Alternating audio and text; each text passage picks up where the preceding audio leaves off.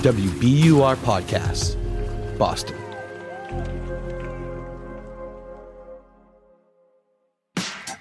This, Amory, is one of my favorite summer jams of all time because it's hot.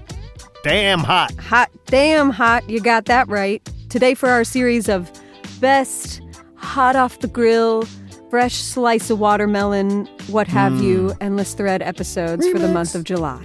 A story produced with lots of help from Dean Russell. Krakatoa. Unleash the Krakatoa.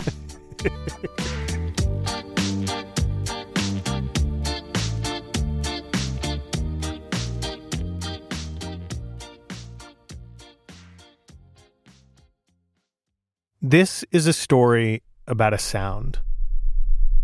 We can't hear it, really, because the instruments that recorded it when it happened in 1883 were rudimentary, but they still registered it because it was so massive, so complete, it changed the atmosphere across the planet.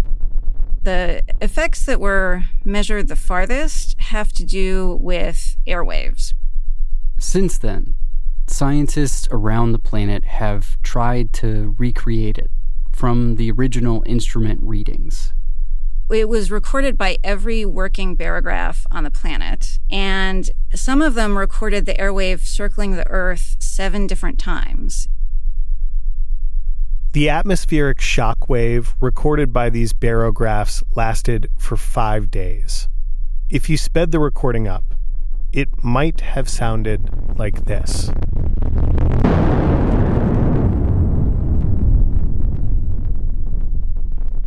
But when it happened, it was lower, deeper. the dominant sound drops in pitch below what we consider to be audible sound. Humans can generally hear a spectrum that starts around 20,000 hertz, which sounds like this.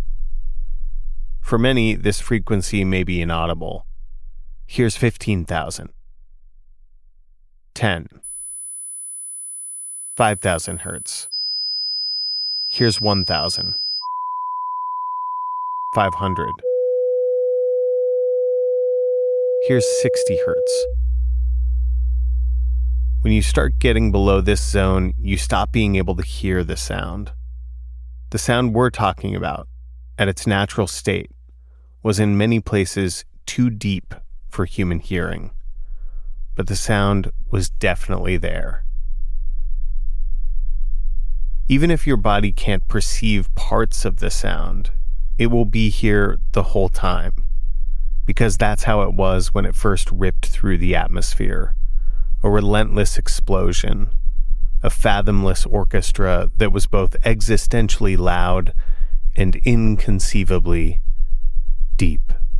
It's accessible to us through a sense of uh, vibration, palpitation, but it's not accessible to us as an oral perception of sound.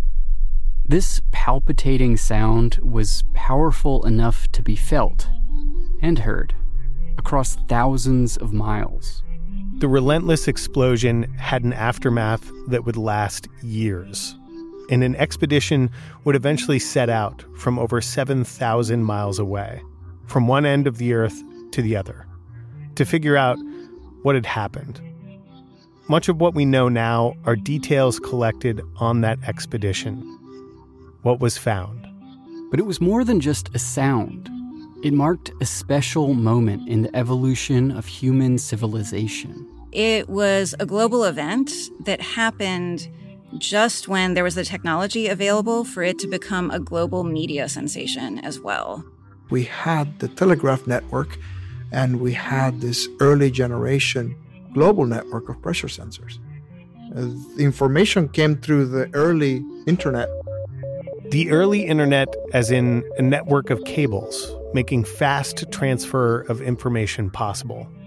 It was a moment in which the whole Earth witnessed something almost simultaneously. A moment in sound not even slightly rivaled for over a century until earlier this year.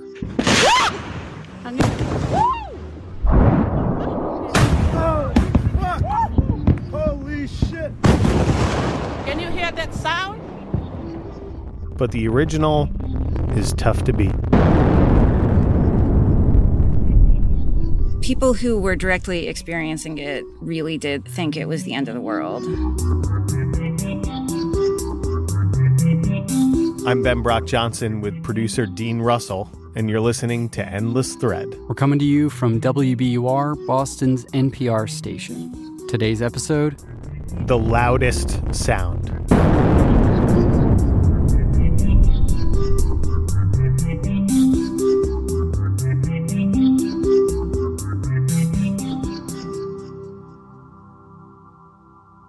The story of this sound pops up on Reddit constantly in threads with thousands of upvotes. It spans a network of Wikipedia pages.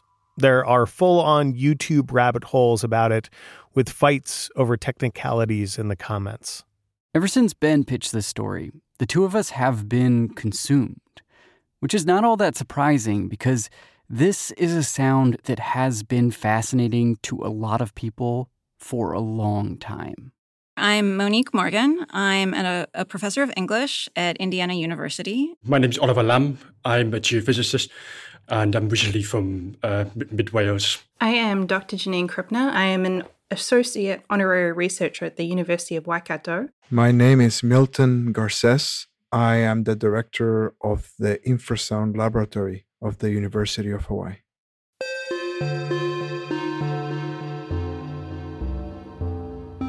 I'm looking at something that's describing the different sources of infrasound. Mm-hmm. And the list is like supersonic aircraft, rocket launches, explosive volcanoes, nuclear and chemical explosions, aurora, which was a surprising one to me, avalanches, microbaroms, earthquakes. We call it the infrasound zoo. It, it is a madhouse, and it's always something blowing up somewhere. Is that the the um, infrasound recorder's mantra? There's always something blowing up somewhere. That's just my personal one, really.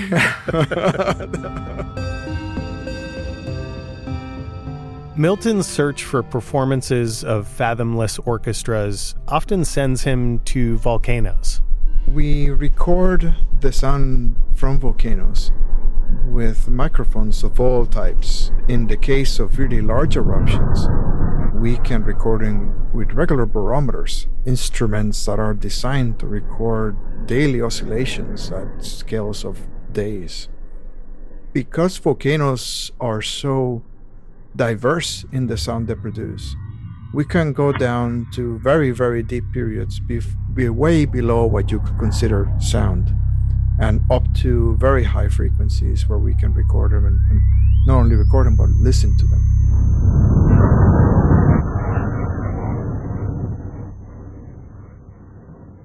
There are a lot of ways to record volcanoes and a lot of volcanic sounds. One way or another, you have to place the microphone, and as any decent sound engineer knows, getting the mic close is crucial. I almost go kill once because most of the air around me turned into carbon dioxide instead of like oxygen. Um, Whoa. yeah, you don't realize until you try to breathe, and it's like, oh, there's no oxygen here. There's no nitrogen left over fortunately, I was in a car, so I could drive off very quickly while holding my breath. But uh, that can happen quickly too. Milton says the importance of recordings of sound you effectively can't hear hasn't been recognized until recently. But infrasound has always been there, and the process for capturing it has always just been a matter of having the right instruments. In 1883, the instruments that picked up this massive sound weren't designed to capture audible sounds which is created by tiny pressure changes, air compressions, that alternate between 20 and 20,000 times per second. These first instruments instead captured longer, large scale shifts in atmospheric pressure. They were called barographs. The more commonly known instrument is a barometer, which looks like a clock face and measures the current atmospheric pressure. Barographs use a cylinder with an arm that draws, showing the pressure changes over time. And on August 26, 1883, barographs around the world started scribbling. The way that the sound travelled around the world at least four times and how it was recorded in places as far away as, as London. Ever since I knew about that fact, it's just blown my mind.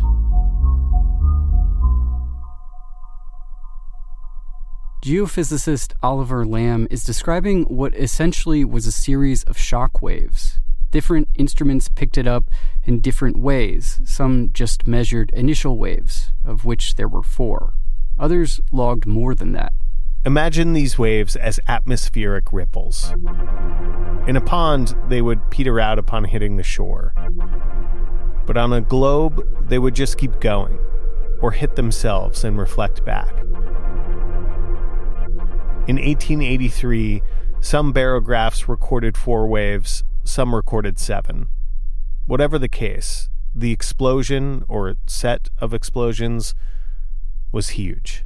Several times during the night of the 26th, 27th, reports This were was a witness account. eastward, like the distant roars of heavy guns. It came from the British controlled island of Rodrigues off the eastern coast of Africa, 3,000 miles from the origin of the sound, which was discovered later. A lot of what we know about this fathomless orchestra was gathered in the aftermath by an organization based all the way in London, where some of the barograph readings were picked up 7,000 miles away. A prominent scientific organization called the British Royal Society. It sounds like it's out of historical adventure literature as well as real life. And its members over the years included Sir Isaac Newton, Charles Darwin, and Stephen Hawking.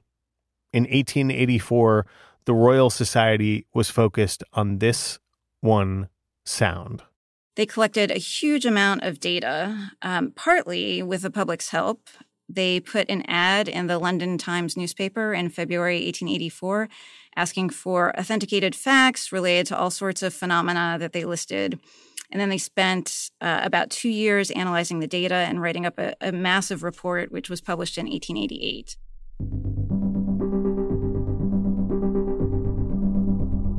In the very beginning, 1883, people around the world didn't know what the hell had happened.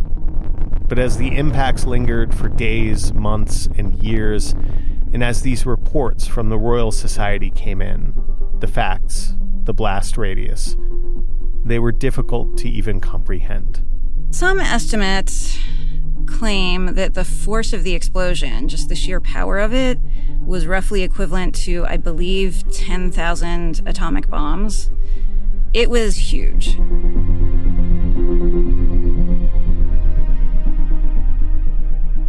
What people would discover in jaw dropping reports that came from various places inside that radius was that the sound was an eruption of awesome proportions.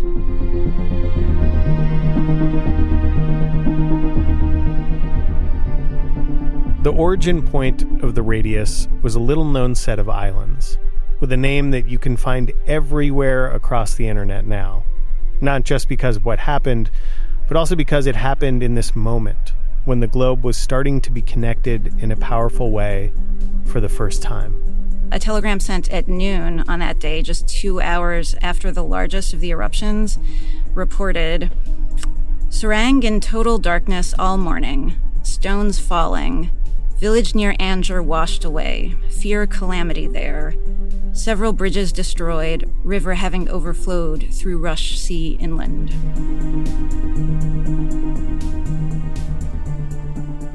The name of the origin of this sound was Krakatoa.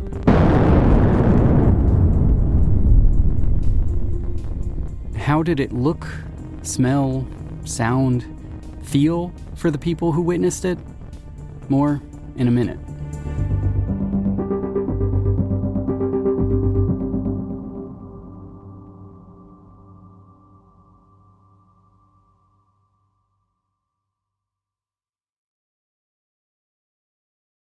Let's start again with a correction.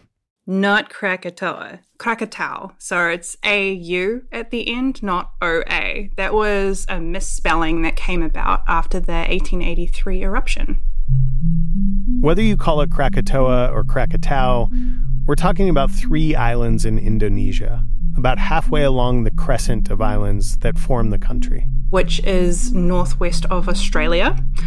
Um, and we're in the Sunda Strait, which is between the islands of Sumatra and Java. As a New Zealand volcanologist who is currently studying a mountain best known as Mount Doom from Lord of the Rings, Janine gets a lot of questions that are a bit off topic, namely from Ben, who really just was curious about Peter Jackson's depictions of volcanoes in the Rings movies. I mean, I had to ask. Yeah, it wasn't wasn't bad. Although, yeah, we'll stick with that. no, let's hear the criticism. Got it. Gollum wouldn't have slowly sunk into the lava like he did, but that's that's a minor detail. Oh.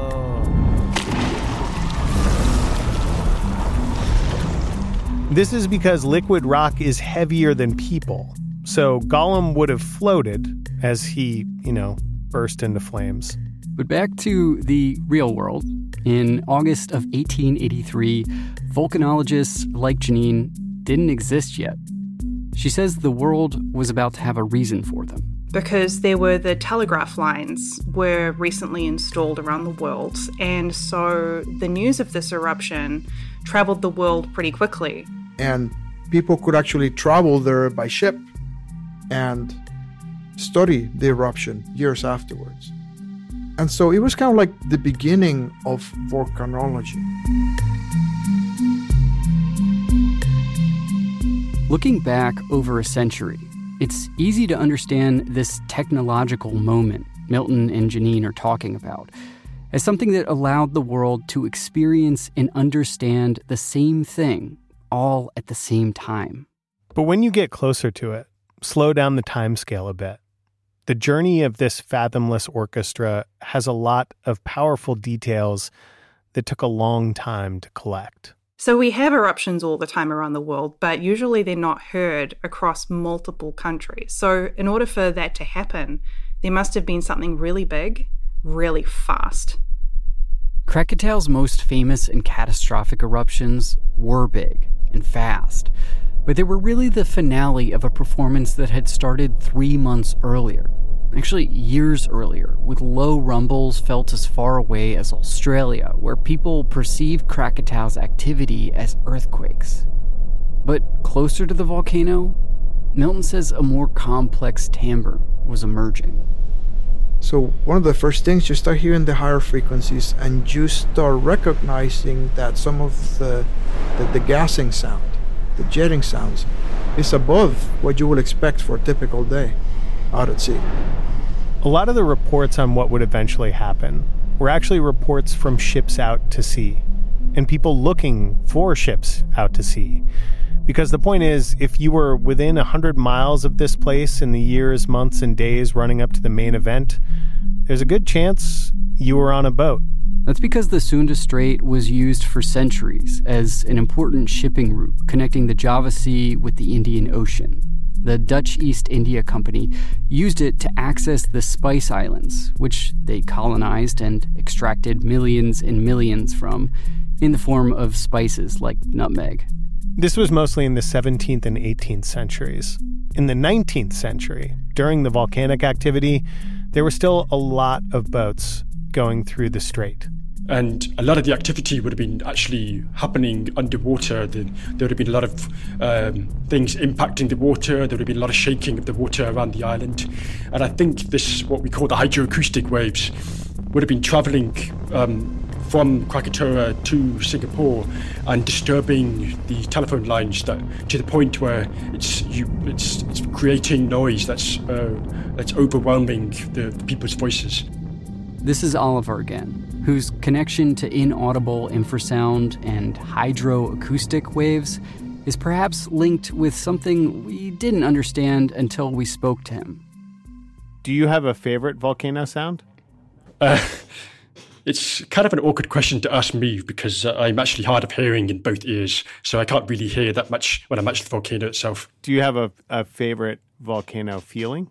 Uh, the feeling of being safe when a volcano is erupting. Oliver's been volcano obsessed ever since he visited the US and Mount St. Helens in Washington state as a kid. And Krakatau, he says, most volcanologists are obsessed with. It's a once in a century event, once in a millennia event, so nobody in, in these furthest distances would have realized that the sound would have been coming from a volcano because it's just not feasible to them. By 2 p.m. on the 26th of August, the eruption's massive black cloud of ash was 17 miles high. It would eventually reach 50 miles up into the mesosphere. By the end of the event, four massive explosions would cause most of the largest of these three islands to completely disappear.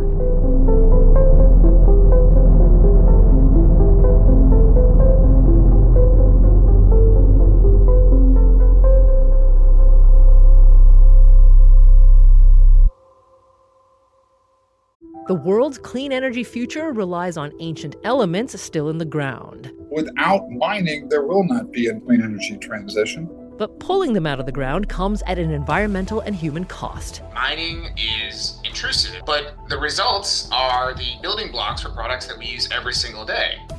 I'm Meghna Chakrabarti. Join me on point for Elements of Energy Mining for a Green Future. Five special episodes. Listen and follow On Point wherever you get your podcasts.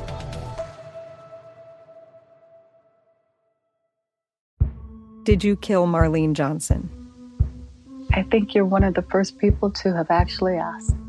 From WBUR and ZSP Media, this is Beyond All Repair, a new podcast about an unsolved murder that will leave you questioning everything. Somebody should be in jail for murdering my sister. A woman who's never been believed. As long as they think I have done this, then they're not looking for who actually did this. And that's what makes it a cold case. No, it's a botched case. And a search for the truth, once and for all. Wow, it just gets more interesting. Beyond All Repair. Listen and follow wherever you get your podcasts. Be careful. You're digging in a place that's been very peaceful for a while. Do it anyway. Dig.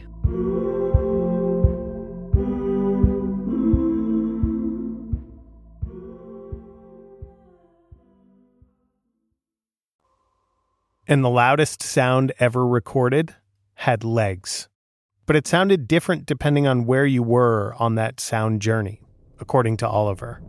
The thing you have to remember about sound is that as it travels through the atmosphere, it kind the atmosphere kind of filters out the higher frequencies, and the lower frequencies just keep traveling. So when we get to the 26th and the 27th of August, we start getting these really big eruption pulses. Um, so much more magma coming out at much faster rates, and it's much more explosive. The reports collected by the Royal Society, including that report from Rodrigues Island 3,000 miles away, often spoke of cannon or gunfire, which Milton connects to the technology available at the time.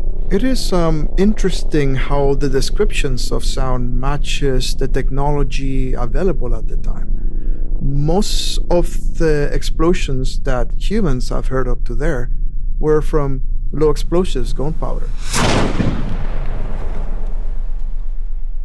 One of the fascinating parts of this to me was the fact that these heavy guns or cannons on ships weren't always used for firing at other ships.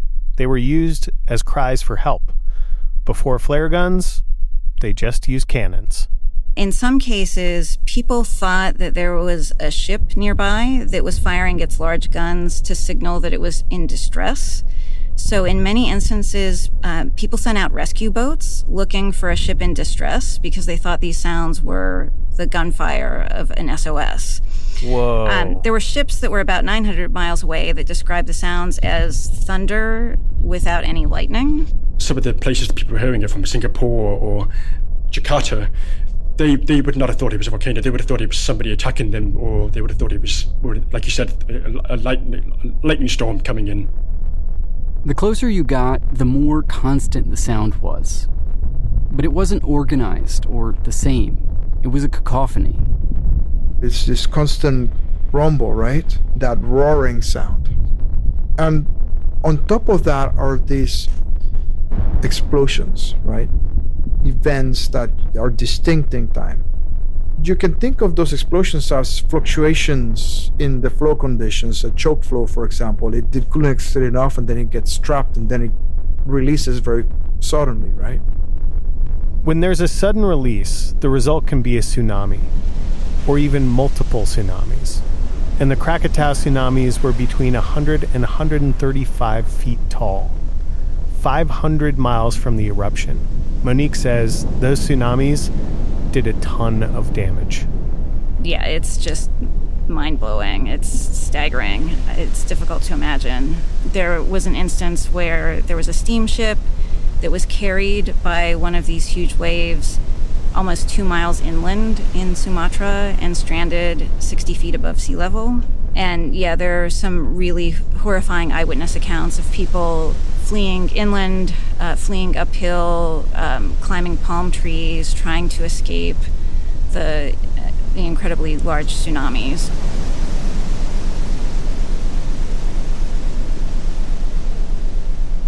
The walls in Sumatra homes shook and shuddered. And outdoors, that shuddering was present too. You know, when you're driving and somebody opens the back window and you get that uh, that Helmholtz resonance inside the cabin. Oh yeah, that that kind of that deal. Yeah, that you you can get that out there in the wild, and it's it's not a it's not a good feeling, and there's you, there's no window you can raise up again, right? You just have to Whoa, get out of the way. it would just be everywhere around you. That's crazy. Oh yeah, it's it's you know because it's it's being produced, it's being radiated, right? Wow.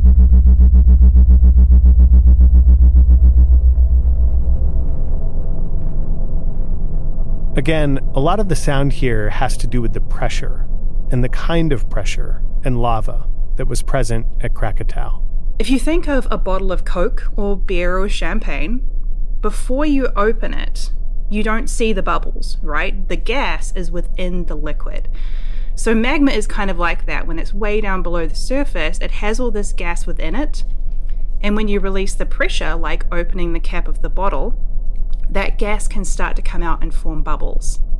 For volcanoes like Hawaii's Kilauea, which erupts slowly over a period of months and years, those volcanoes produce runny lava. The gas releases quickly and continuously. But when we have stickier magmas, the gas can't escape as quickly.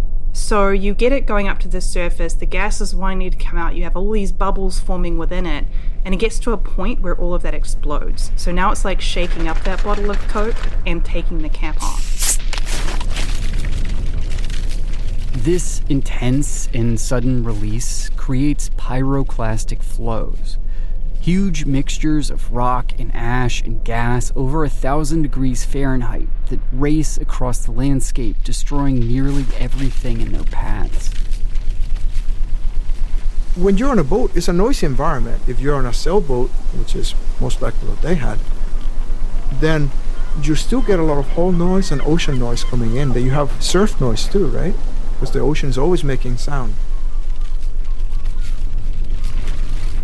We've got the pyroclastic density currents that might be coming down the side of the volcano, and that can add like a deep rumbling noise, lots of crackling noise as the rocks inside are crashing into each other. But in the case of Krakatoa, because it's quite close to water, you might hear a quite intense noise of interaction of hot rocks with water, so this might include steam explosions.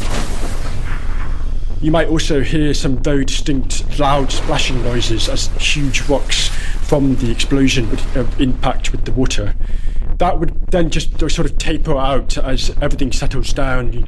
If you were there in person, you might then hear the sort of the pitter patter of ashfall around you. In some cases, that pitter patter turned to a downpour. A ship named Norham Castle was 40 miles from Krakatoa during the eruptions, and the captain claimed So violent are the explosions that the eardrums of over half my crew have been shattered. Wow. But the most harrowing accounts of this were definitely the people who were closest to the eruption, um, including people who were on board ships that were trying to sail in this region. So um, there was a British ship that was only 10 miles south of Krakatoa during the earlier eruptions on August 26th, the day before the, the biggest explosions. Um, he described fast moving clouds, noise like artillery, large pieces of pumice of volcanic rock raining down on the ship. Um, overnight, he said he saw chains of fire appearing to ascend between the volcano and the sky. Uh, there seemed to be a continual roll of balls of white fire traveling down the mountain. Presumably, that was lava. The air was hot and choking, sulfurous. So it really does sound hellish.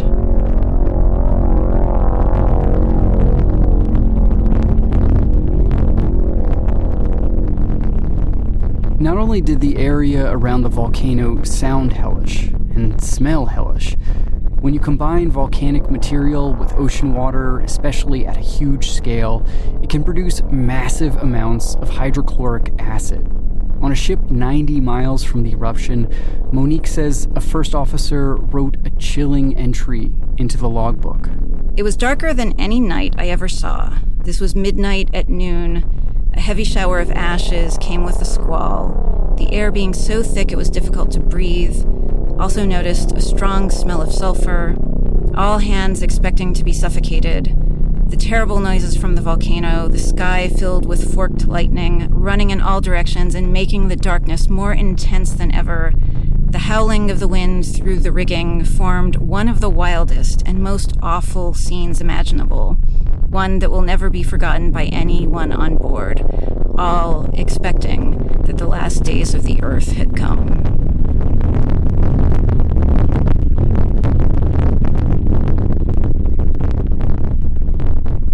It's easy to understand why. One account from a ship described burning pumice rocks four inches in diameter pelting the deck. Another, a downpour of mud that became six inches deep on the surface of the ship in about 10 minutes. It was all part of these explosions throwing material through the air, creating atmospheric shock waves and underwater shock waves. I'm talking like cubic kilometers of material coming out explosively into the water. That triggered a tsunami. But the pyroclastic flows also continued to flow over the water for at least I think it was at least 60 kilometers.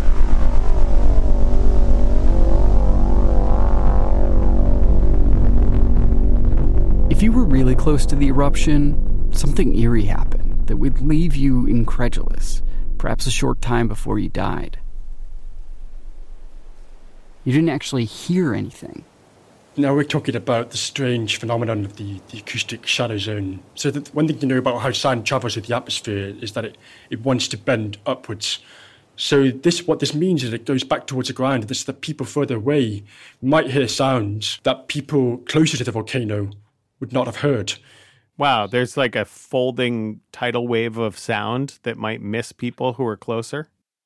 Exactly. Yeah. Absolutely. Wow. Um, and this is pretty well pretty well documented phenomenon from things like nuclear explosions and from previous volcanic eruptions like Mount St. Helens. Think about it. Most volcanoes point up, and the explosions of sound would, in some ways, take a similar path to the lava. Up first, then out, then back down and across. Where the material, the tsunamis, the atmospheric shock waves all reached all the ships navigating through the strait. In the days and weeks afterwards, uh, any vessels that were trying to sail through the Sunda Strait uh, near Krakatoa would just have to sail through huge chunks of pumice. And at that time, many of them were actually carrying dead bodies, human remains on them.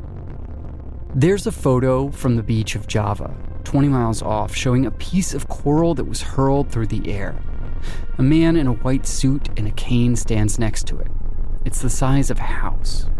It's things like this, and the pumice, and the pyroclastic flows, and most of all the tsunamis caused by Krakatoa, that made it one of the most devastating volcanic eruptions in history. Roughly 36,000 people died, mostly from Java and Sumatra. These are the kinds of details that would come in bits and pieces, starting with telegrams in late August, news reports that were up to the day and minute, but would join a slower realization around the world that not only had this massive eruption happened, but that its impact was far beyond the initial reports. For the next year, a huge portion of the planet was seeing these after effects. Nearly the entire globe experienced these really vivid red sunsets in the months after the eruption. You know, Western Europe, the United States, Canada. One of the earliest accounts was from Honolulu.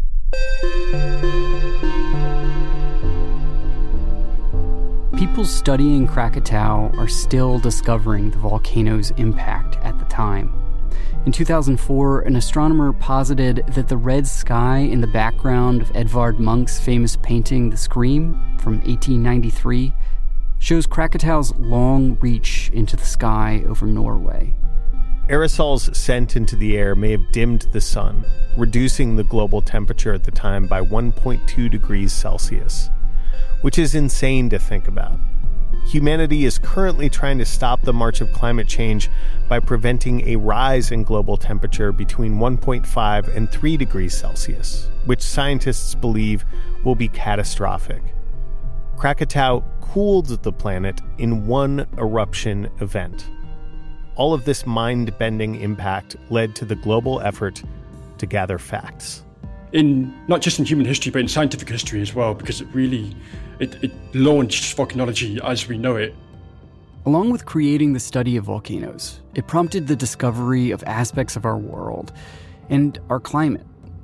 Things that are crucial to our modern understanding of the interconnected nature of our planetary existence.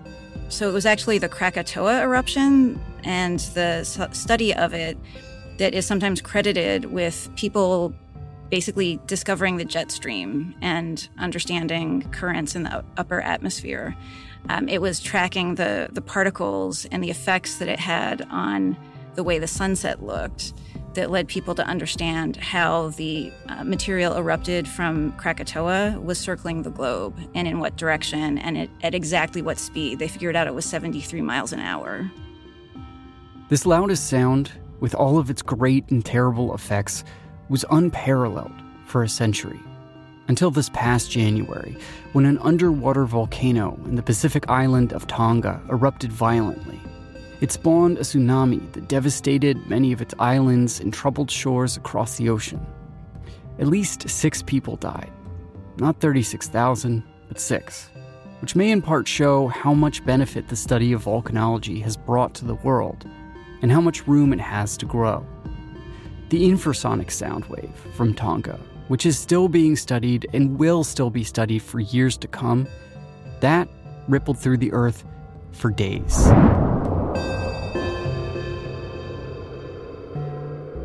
It is easy to look back at Krakatoa, the facts and YouTube videos about it posted across the internet, read the reports from the Royal Society, and say, whew, that sounds rough.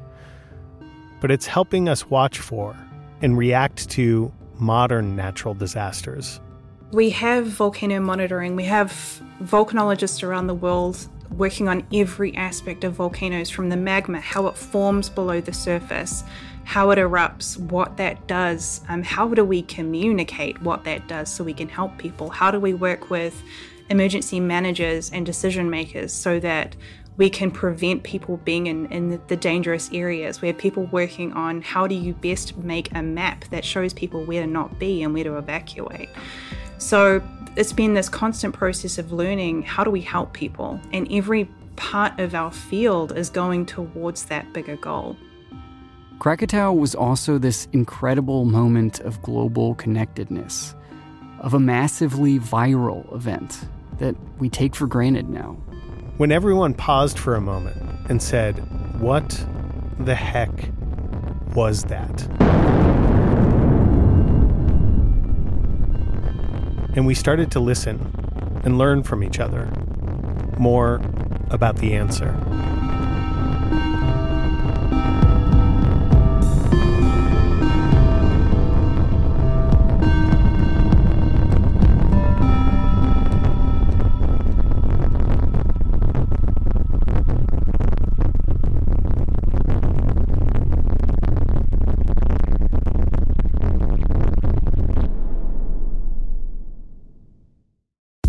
Endless Thread is a production of WBUR in Boston. Want early tickets to events, swag, bonus content, Ben's Fathomless Orchestra, My Pyroclastic Flows? Join our email list. You'll find it at wbur.org slash endless thread. This episode was written and hosted by Ben Brock Johnson, who mysteriously forgot to send his audio file containing the credits before disappearing into an all-day meeting. And this episode was produced by me, Dean Russell. Amory Sievertson will be back next week. Mix, sound design, and music composition for this episode was by Paul Vaitkus, a man who took Ben in my strange, vague, and passionate verbal descriptions and ran with it. Editing help from Jeb Sharp. Our web producer is Megan Cattell. The rest of the team is Nora Saks, Quincy Walters, and Grace Tatter. Endless Thread is a show about the blurred lines between digital communities and the loudest sound ever recorded. If you've got an untold history, an unsolved mystery, or a wild story from the internet that you want us to tell, hit us up. Email endlessthread at wbur.org. See ya.